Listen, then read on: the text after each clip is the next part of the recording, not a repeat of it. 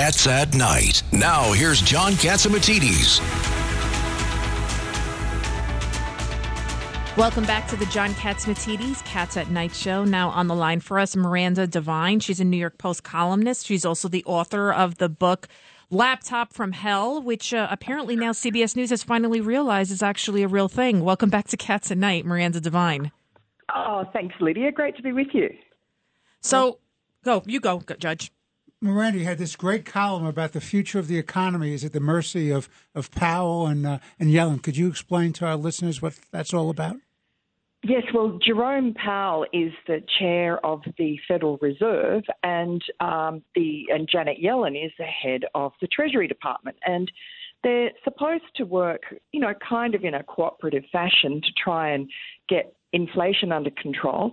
But what I'm told is that they're actually working in opposition to each other. So while Jerome Powell at the Federal Reserve does what reserve bankers around the world um, have always done traditionally to try and get inflation down. Um, he's been hiking interest rates, and he's done that four times, uh, most recently in early November. And he's threatening to keep on doing it because inflation is not getting under control. I think it was 6.6% or something, uh, the last number in November. It's slightly down from what it had been. And so, um, but at the same time, you have Janet Yellen in the Treasury as well as various liberal members of the Federal Reserve who uh, have been stacked in there in the last year um, who are sort of Bernie Sanders types who think that um, what ought to happen is that the Federal Reserve should be worrying about climate change instead of just managing the economy the way it's supposed to. Um, and uh, so those Liberal members are also on side with Janet Yellen in trying to pump the markets, keeping the stock market up. Um, and what they're doing is every time they do that, uh, and and sort of background journalists about how no the the upcoming rate hikes are not going to be as savage as Jerome Powell, Powell is threatening. Um, I mean, he's crystal clear that he's going to keep on increasing interest rates until the inflation rate starts coming down.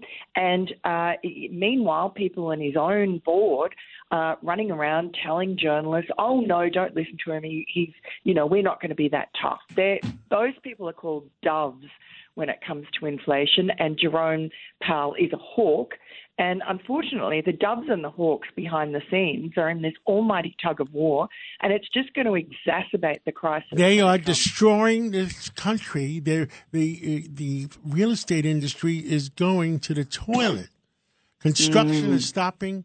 Uh, new homes are ten year low, and instead of fixing the oil problem that President Biden has has has created, they are making an additional problem by raising interest rates to fix the problem they created with uh, with oil. All the spending, yes, that's right, and oil, exactly. I mean, it's just a, an unmitigated disaster. But um, you know, inflation is a disaster as well. So, um, I mean, at the very least, you'd think they'd be have a coordinated response instead of this push me, push, pull you sort of civil war going on. Well, Miranda Ed Cox here, as you well know, the Fed has a dual function by the Humphrey Hawkins bill, and that is low unemployment and low inflation.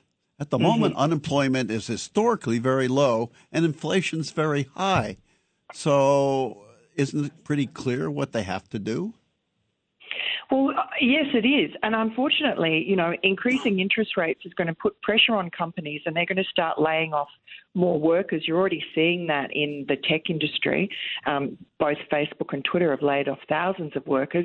That's going to spill over to other industries.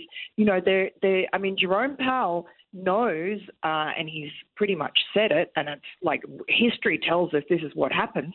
The only way really to to stop uh, inflation from out of being out of control, which it is currently, runaway inflation, um, is to to bring on a recession. You know, it's short. I think what Jerome Powell wants is a short, sharp recession, and the economy gets back into gear. But what I'm told is happening is that uh, Janet Yellen and the Biden administration and these liberal Federal Reserve people think that they can keep on kicking the can down the road uh, for uh, one or two years, maybe beyond the 2024 presidential election, because that way they don't suffer the political consequences for their own economic vandalism. Miranda Devine, switching gears to Hunter Biden, a subject you know all too well. A new Harvard Harris poll came out. We mentioned this earlier that a majority of Americans think the House should investigate the Hunter Biden laptop by more than 65%. And now CBS News also came out this morning saying they were able to verify that the laptop is real. What is your reaction considering that you knew about the laptop? You wrote about it over two years ago and, in, and even were censored by it. Yes, well, look, I'm glad that CBS has come late to the party. Uh, you know, two years late, but uh, the more the merrier. Unfortunately, like every other uh, left wing outlet that has come belatedly uh, followed in our footsteps, um, they always have this little caveat in there that, you know, Joe Biden knew nothing about it and this has nothing to do with Joe Biden.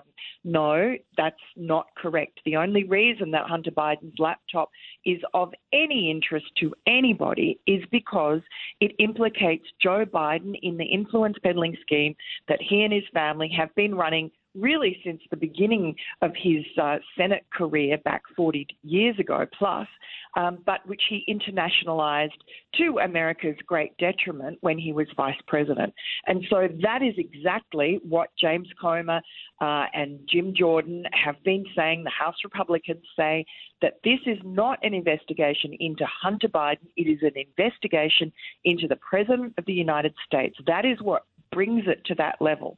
And uh, I'm glad to see that the Harvard Harris poll shows what we already know, which is that the American people understand that this is a national security issue, that we need to get to the bottom of the question of whether or not Joe Biden is now compromised in particularly the eyes of our greatest adversary, China, when it comes to all the millions of dollars that his family raked in from China using his name when he was vice president.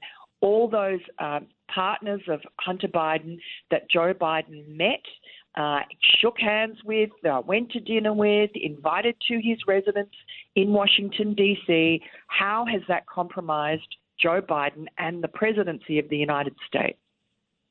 Well, thank you so much, Miranda Devine, for always telling the truth and doing such great investigative work. Thank you. Thank you. Bye bye. Cats at Night on the Red Apple Podcast Network.